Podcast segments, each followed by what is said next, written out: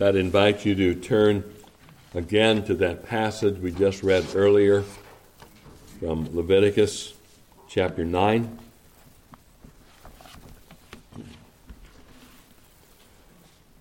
Some people would find this a difficult chapter, a difficult book. You get into the Levitical system of worship, dictated very clearly by the Lord. It certainly shows us, and this is a lesson that carries over into uh, the New Testament era, that you cannot worship God just any way you please. That's a common notion today. A common notion that you can have Christ on your terms and not His, as if you're doing Him a favor to let Him save your soul.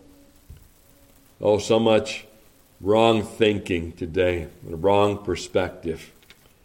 But very detailed system of worship that the Lord uh, gave to the Israelites.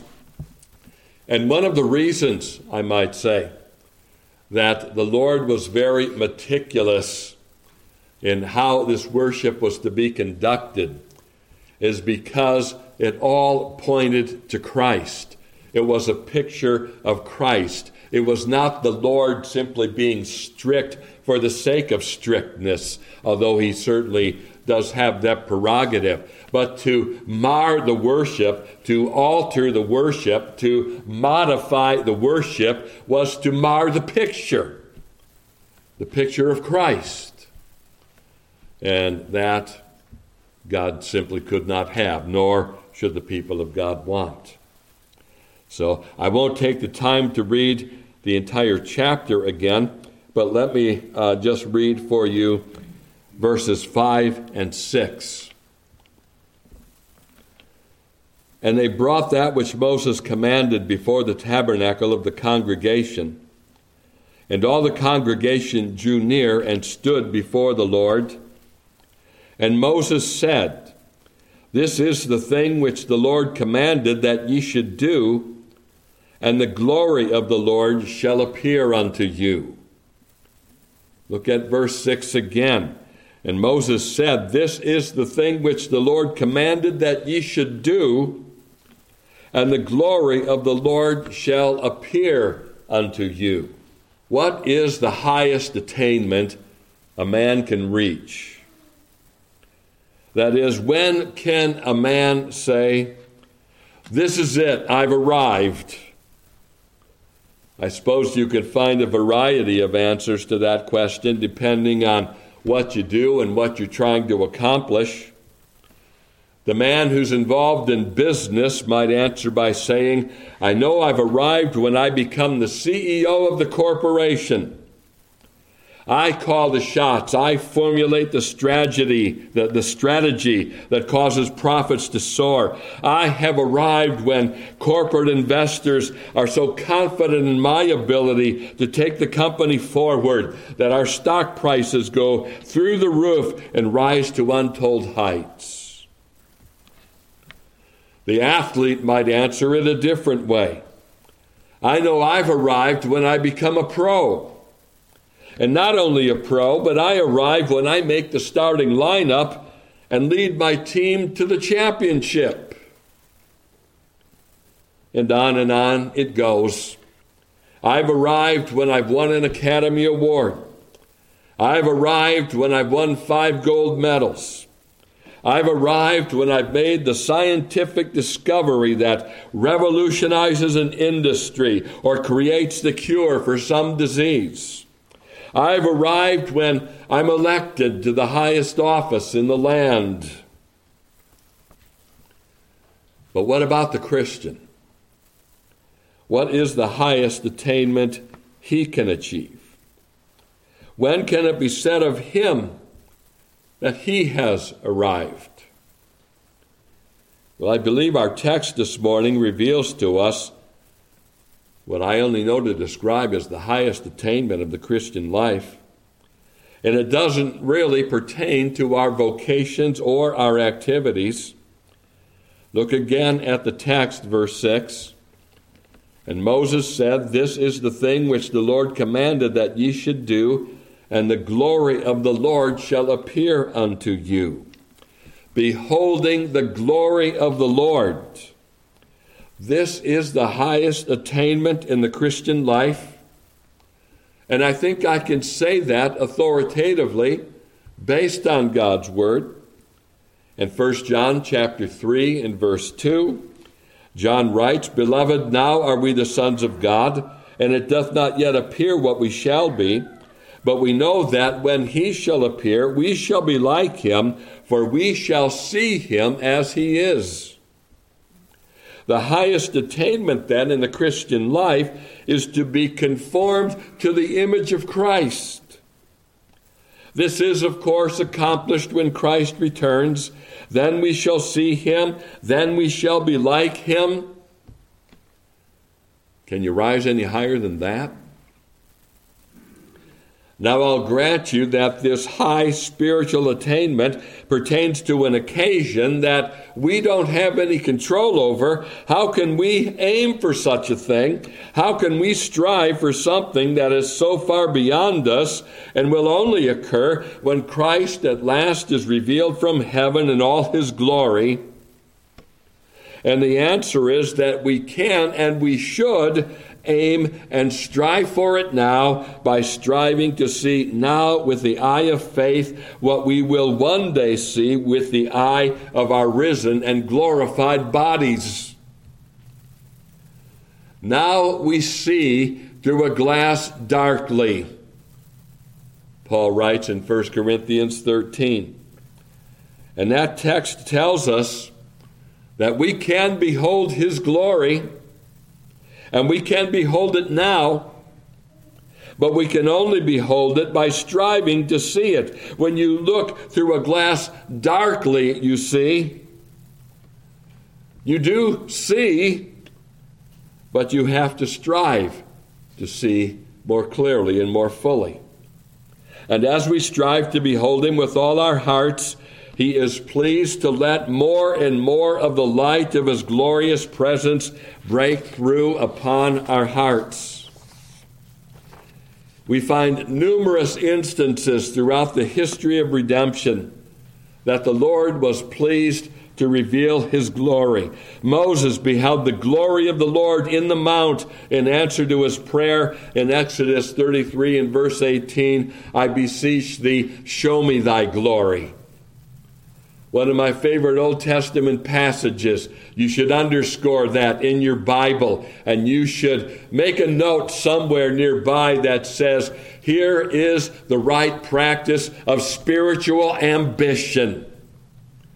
To behold God in His glory. I beseech thee, show me thy glory. Isaiah beheld His glory. He saw the Lord sitting upon a throne, high and lifted up, and his train filled the temple. Isaiah 6 and verse 1. The Apostle Paul beheld his glory on the Damascus Road in Acts chapter 9.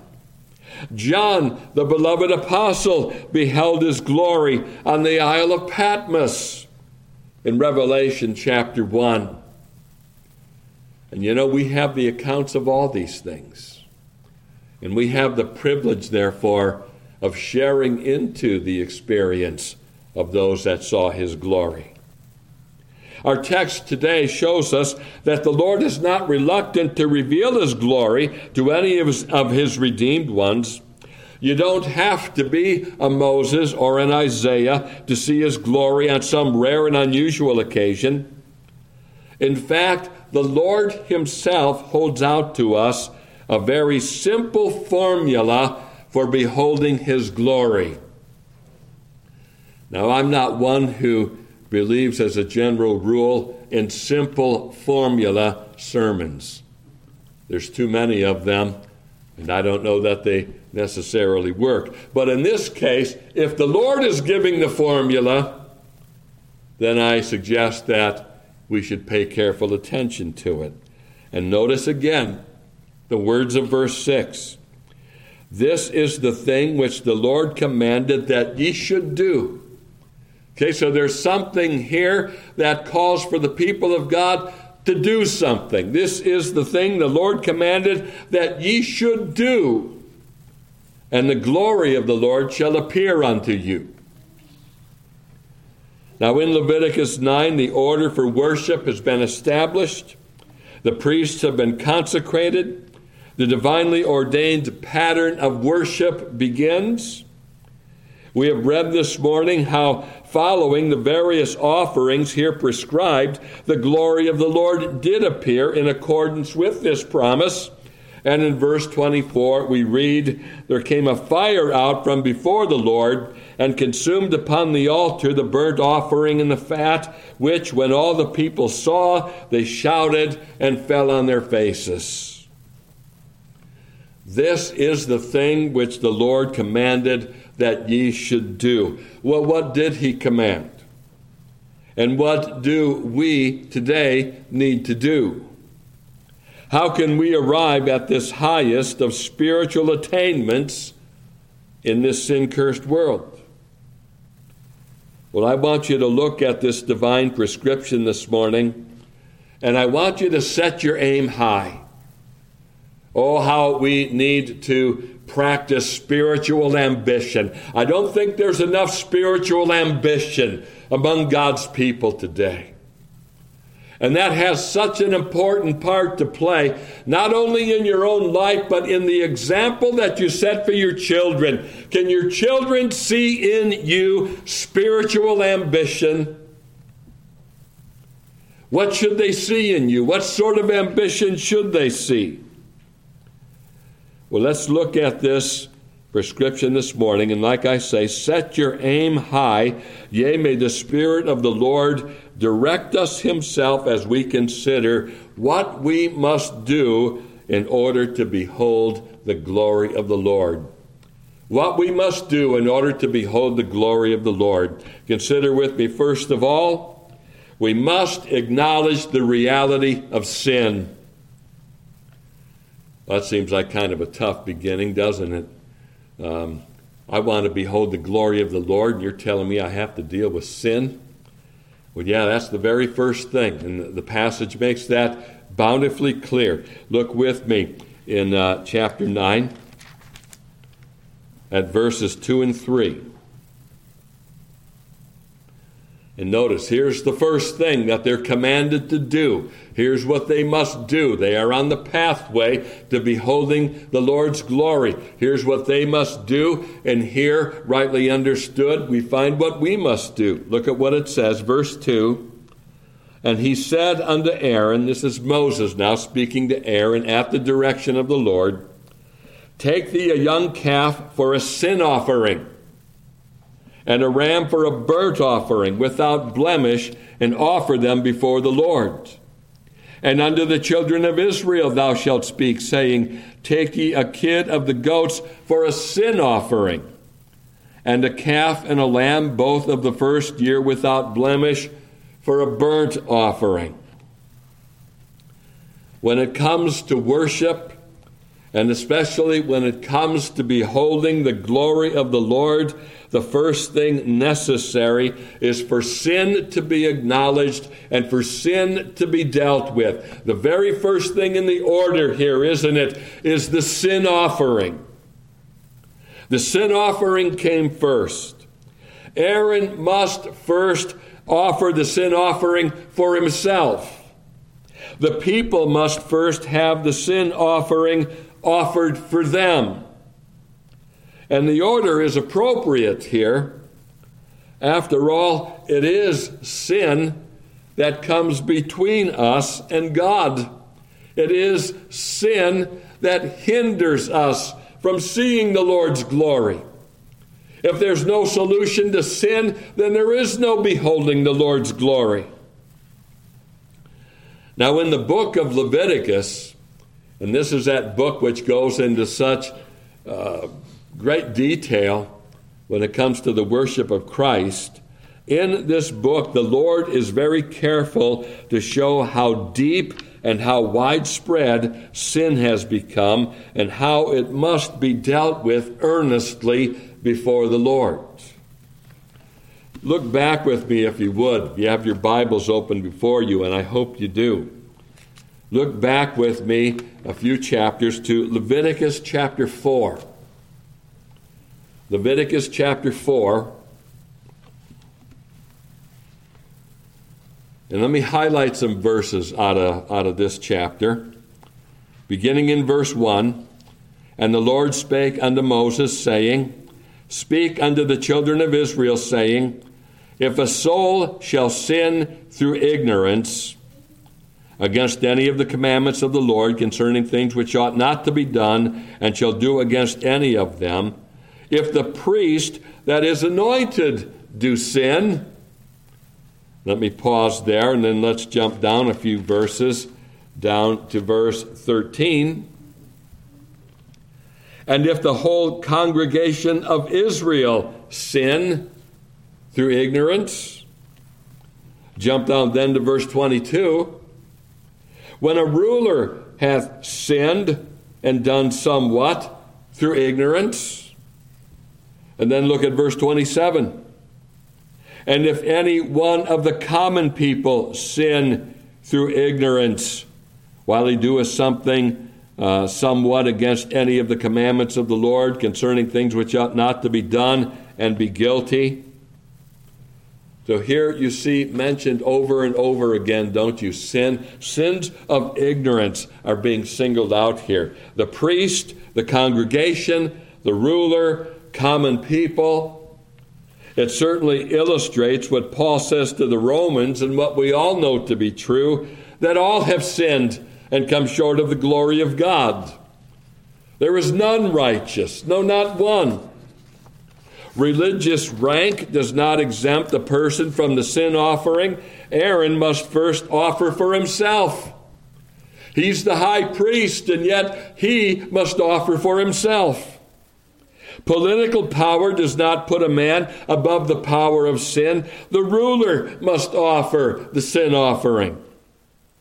Neither does lowliness of position provide a way of escape from sin. The common people, the humble farmer, the craftsman, the housewife, all must offer the sin offering, from the least to the greatest, right across the board in every vocation. Sin, you see, is universal in its extent. The whole man was affected by the fall, and the entire human race was affected by the fall. Would you behold the glory of the Lord? Then you must first identify the cause as to why that glory is hidden in the first place. Sin is the cause. Sin is the occasion for the offering. And not only does the book of Leviticus deal with the universal extent of sin, but it deals with every kind of sin also. In chapter 4, the emphasis is on sins committed through ignorance. When you think about it, that's probably the largest category of sins that we commit. I once heard a preacher on the radio who was preaching on the subject of guilt he was dealing with various kinds of guilt, but his chief concern was about what he termed false guilt. It seems that we have enough to worry about without blaming ourselves for something that we are not guilty of. After all, we don't want our self esteem to slip any further than it needs to, I suppose he reasoned. But in his analysis, he left out a category completely the category of sins committed through ignorance. The sin offering was for sins committed through ignorance. The trespass offering was offered for presumptuous sins, sins we deliberately commit. Things like lying and stealing, etc. This is the thing which the Lord commanded that ye should do, and the glory of the Lord shall appear unto you. Our text says, Sin robs God of his glory. Indeed, sin defiles God's glory, and it robs us of God. If we would see his glory, then, sin must be confronted and acknowledged and repented of and put under the blood of Christ. It's utter folly to skip the sin offering. Without the sin offering, we are wholly unprepared to meet with God. We dare not behold his glory apart from the sin offering. Our God is a consuming fire, we're told in Scripture, and the fire of God's wrath burns against sin. It's utter folly to skip the sin offering because that offering points us to Christ, our sin bearer. Oh, the occasion for the offering is sin, but we are not left to dwell indefinitely upon sin. The hand of the offerer, you see, was placed upon the head of the animal, picturing the imputation of the offerer's guilt to the sacrifice. Then the animal was slain, picturing the truth that sin brings death. And the blood was applied to the horns of the altar, and the rest of the blood was poured at the base of the altar, and the fat was burned upon the altar, and then atonement was made, and forgiveness was obtained. So with Christ, we read, He was made sin for us who knew no sin. Our sins have been imputed to Him, and He was slain and his blood was shed, and atonement has been made. What must we do to behold his glory? We must, with the eye of faith, see him as our sin bearer. See him as your substitute. Be mindful that sin brought him to the place of death, and sin called for the shedding of his blood. And with the shedding of his blood, there is remission for sins. We begin then to behold his glory when we see in him the fulfillment of the sin offering. But not only must we deal with sin in order to behold his glory, but consider with me next, secondly, we must appreciate the grounds for our acceptance. We must appreciate the grounds of our acceptance. And this brings us to the second offering that is mentioned in close connection with the sin offering, which is the burnt offering. Immediately after the sin offering, in close connection with it, the burnt offering would follow. Now, I have to admit that for the longest time, the burnt offering used to puzzle me. The other offerings aren't hard to analyze. The sin offering is named after that which occasions the offering sin. The peace offering is named after the effect produced by the offering. And in each case, there is an animal slain and burnt on the altar. But the question naturally arises why then a burnt offering? And why is it titled a burnt offering? It doesn't seem to be distinct from the others, except that it's named for something that most of the offerings had in common. It was burnt, burnt on the altar. I like what Andrew Bonar says about the burnt offering in his commentary on Leviticus. He notes that the offerings first spoken of in Leviticus 1 are those that are to be wholly consumed, types of complete exhaustion of wrath.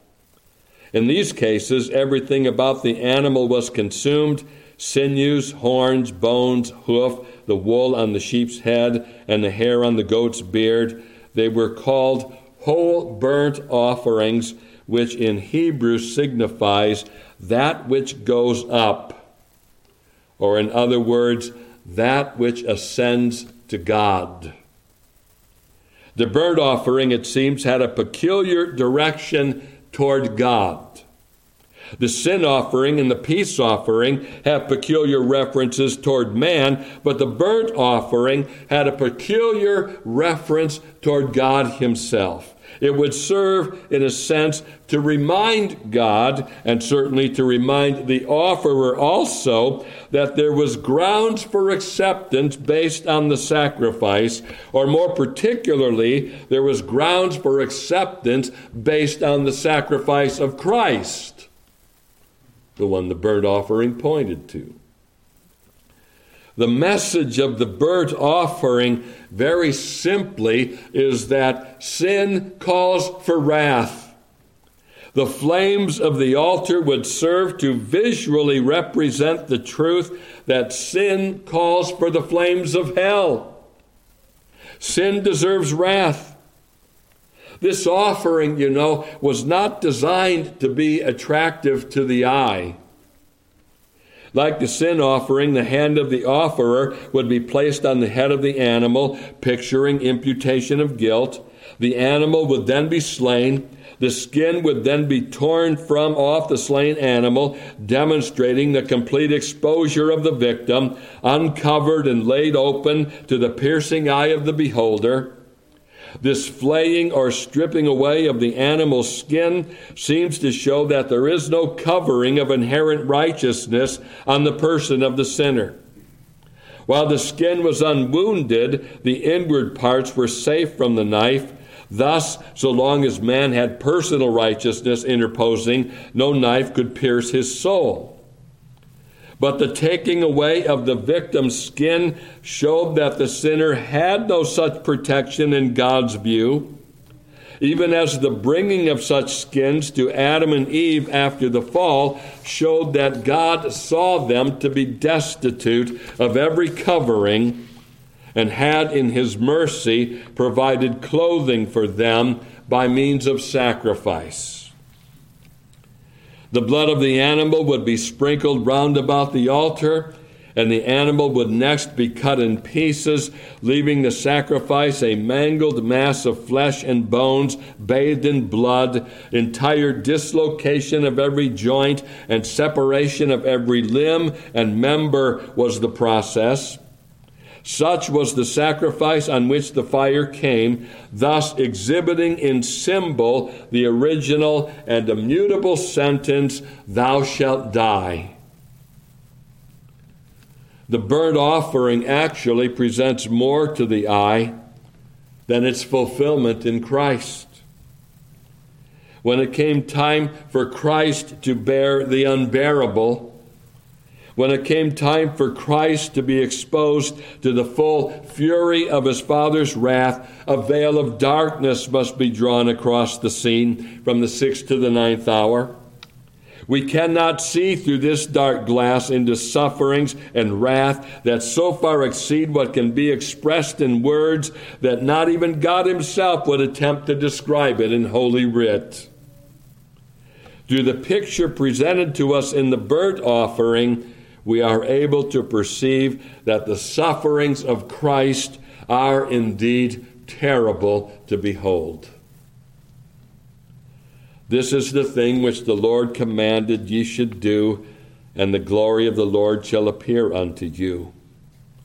When you look away to that which the burnt offering pictures, then you are beholding the glory of the Lord.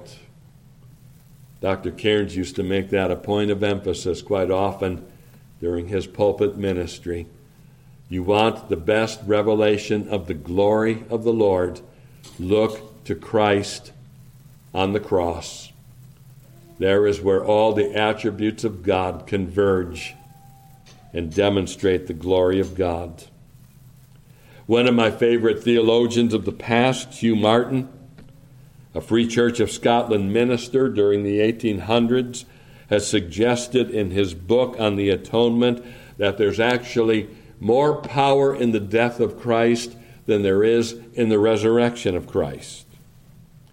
Behold, he writes, the conspiracy that is leveled against Christ.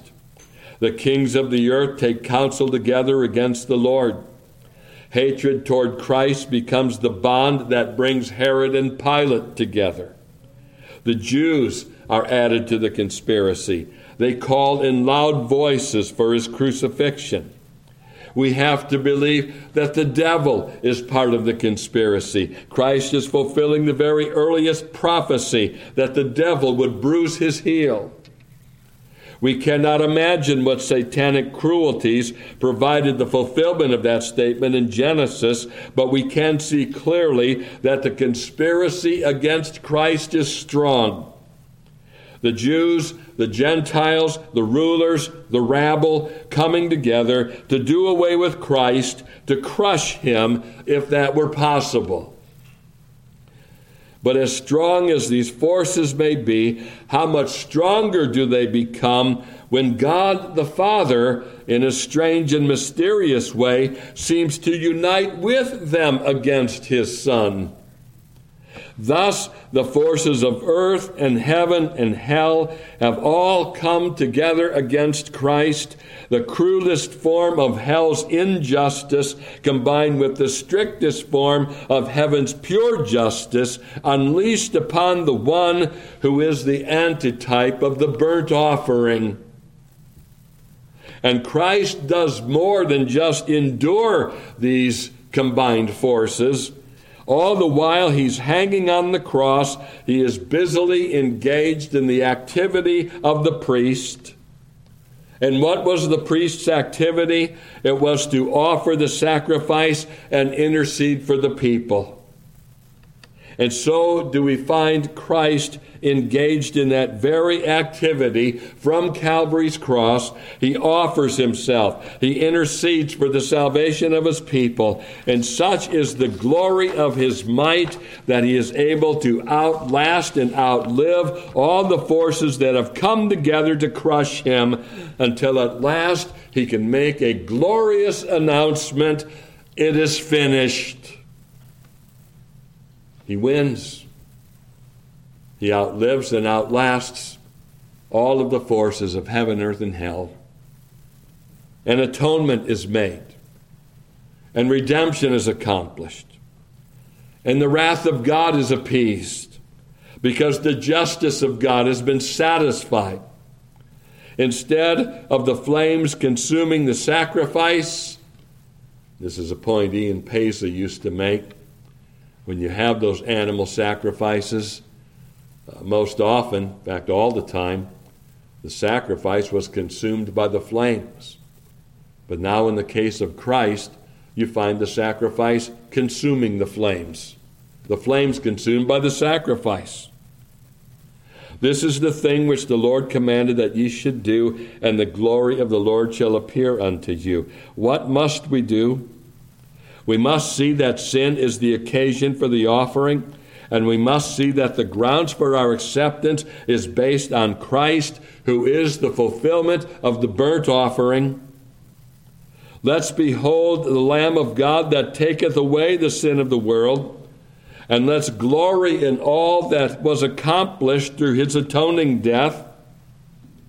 Oh, we must acknowledge the reality of sin. We appreciate the grounds for our acceptance.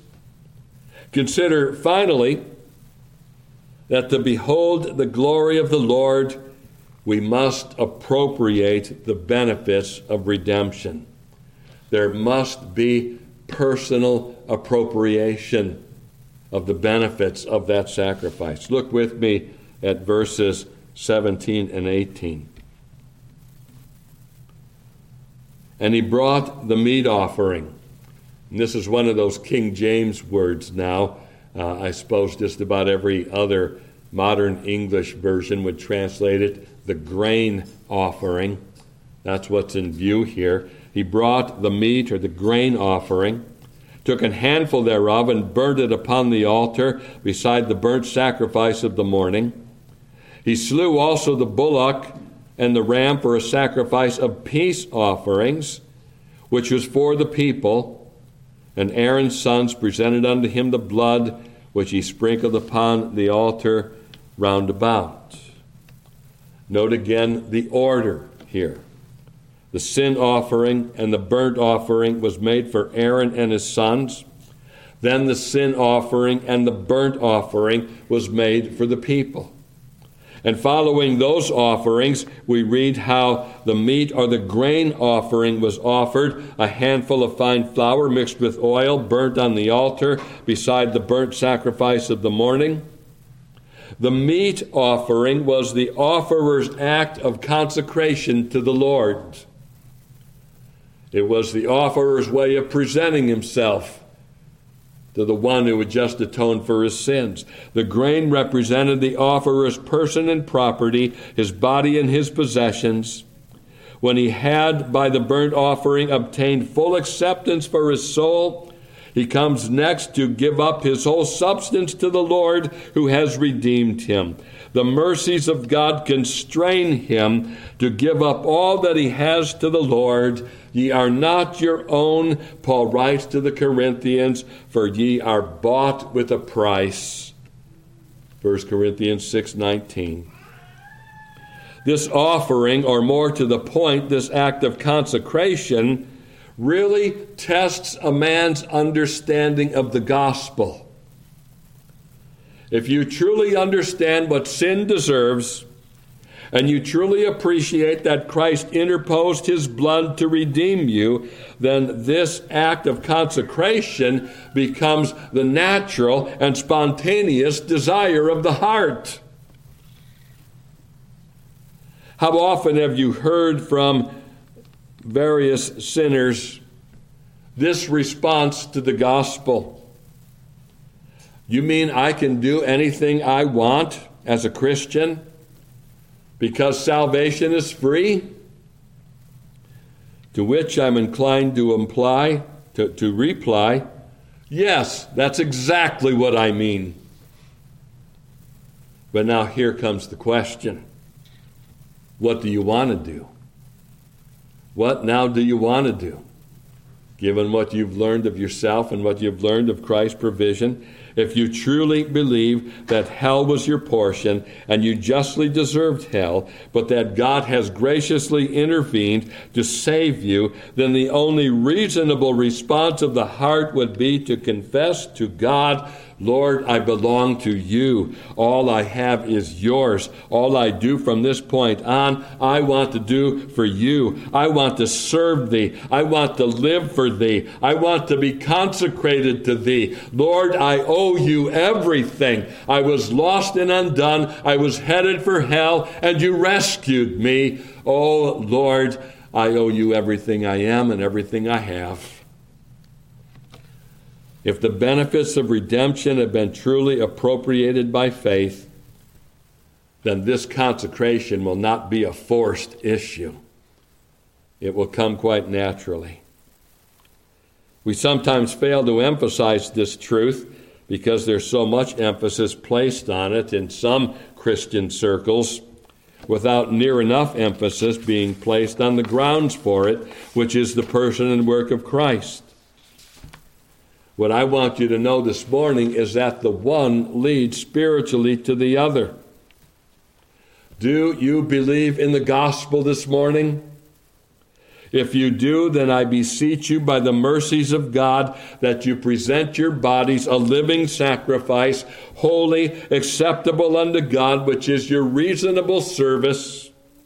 And be not conformed to this world, but be ye transformed by the renewing of your mind, that ye may prove what is that good and acceptable and perfect will of God. Romans 12, 1 and 2. And I think you could say that corresponds uh, quite uh, nicely, if I can use that word, with the meat offering or the grain offering in Leviticus chapter 9. An act of consecration. And finally, there follows the peace offering. Another sacrifice in which the animal is slain, the blood is sprinkled round about the altar, the fat is burned upon the altar. And so you might say we've come full circle, as it were. The worshiper has acknowledged his sins, he's imputed them to the sacrifice, he has seen what sin calls for death, even the shedding of blood. He has seen the fire consume the burnt offering. He is reminded that sin calls for wrath, but he is also reminded of the doctrine of substitution. The sacrifice has received what he himself deserved. And on the grounds of that sacrifice, or really on the grounds of Christ's sacrifice, pictured by those animal sacrifices, the offerer is accepted. His sins are forgiven. God has been satisfied. And now the offerer can serve God, and now he can be at peace. And so Christ himself says in John 14 27, Peace I leave with you, my peace I give unto you. Not as the world giveth, give I unto you. Oh, there is no peace like the peace of having your conscience purged from dead works to serve the living God. There is no peace like the peace of knowing that you're justified that God's justice is satisfied in Christ's death for you. Those words of Christ tell us that the world can give peace too, but it's an altogether different kind of peace. What kind of peace does the world give? How does the world attain peace? It does so by trying to suppress the voice of conscience Turn up the sound system so I can't hear the condemning voice of my conscience. That's how the sinner reasons. Apply drugs and drink to my body so that my conscience may be made numb. But the sinner's action only adds to the weight of his guilt and only contributes in the long run to the degree of his anxiety and distress. But look away now to Jesus and see in him God's remedy for sin. See him as your substitute. I love the emphasis that Bonar places on the voluntary nature of the burnt offering. He writes, There must be a willing soul. None but a soul made willing in the day of his power pays any regard to atonement. The Lord allows all that are willing to come to the atoning provision. Are you thirsty for the living God?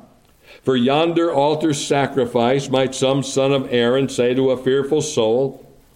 The fearful conscience replies, I cannot well tell if I be really thirsty for him.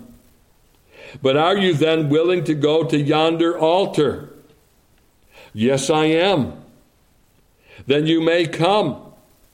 For read Leviticus chapter 1 and verse 3 and see that it is neither riches nor poverty, moral attainment nor deep experience, but simply a conscience willing to be bathed in atonement that is spoken of by the God of Israel. The gospel warrant, very simply, is this Whosoever will, let him come. So worship is set in order. The emphasis is predominantly upon Christ. The worshiper is led in different ways to behold Christ. And when this was done, we read in the end of the chapter that there came a fire out from before the Lord and consumed upon the altar the burnt offering and the fat, which when all the people saw, they shouted and fell on their faces. Verse 24 they beheld the glory of the Lord. Can we expect the same thing? To behold Christ in his atoning death certainly is to behold the glory of the Lord. But when our hearts are sensitive to our sin and His glory and the truth of the gospel, then you can expect to see His glory everywhere. His brightness will shine through everything we see and every circumstance we encounter. We'll be conscious of His presence and His love. Indeed, that love which moved Him to love us all the way to Calvary's cross will be shed abroad in our hearts. That will be the impact of seeing Him with the eye of faith. This is the thing which the Lord commanded that ye should do, and the glory of the Lord shall appear unto you. And what does this command amount to? Simply put, it amounts to looking to Christ with the eye of faith.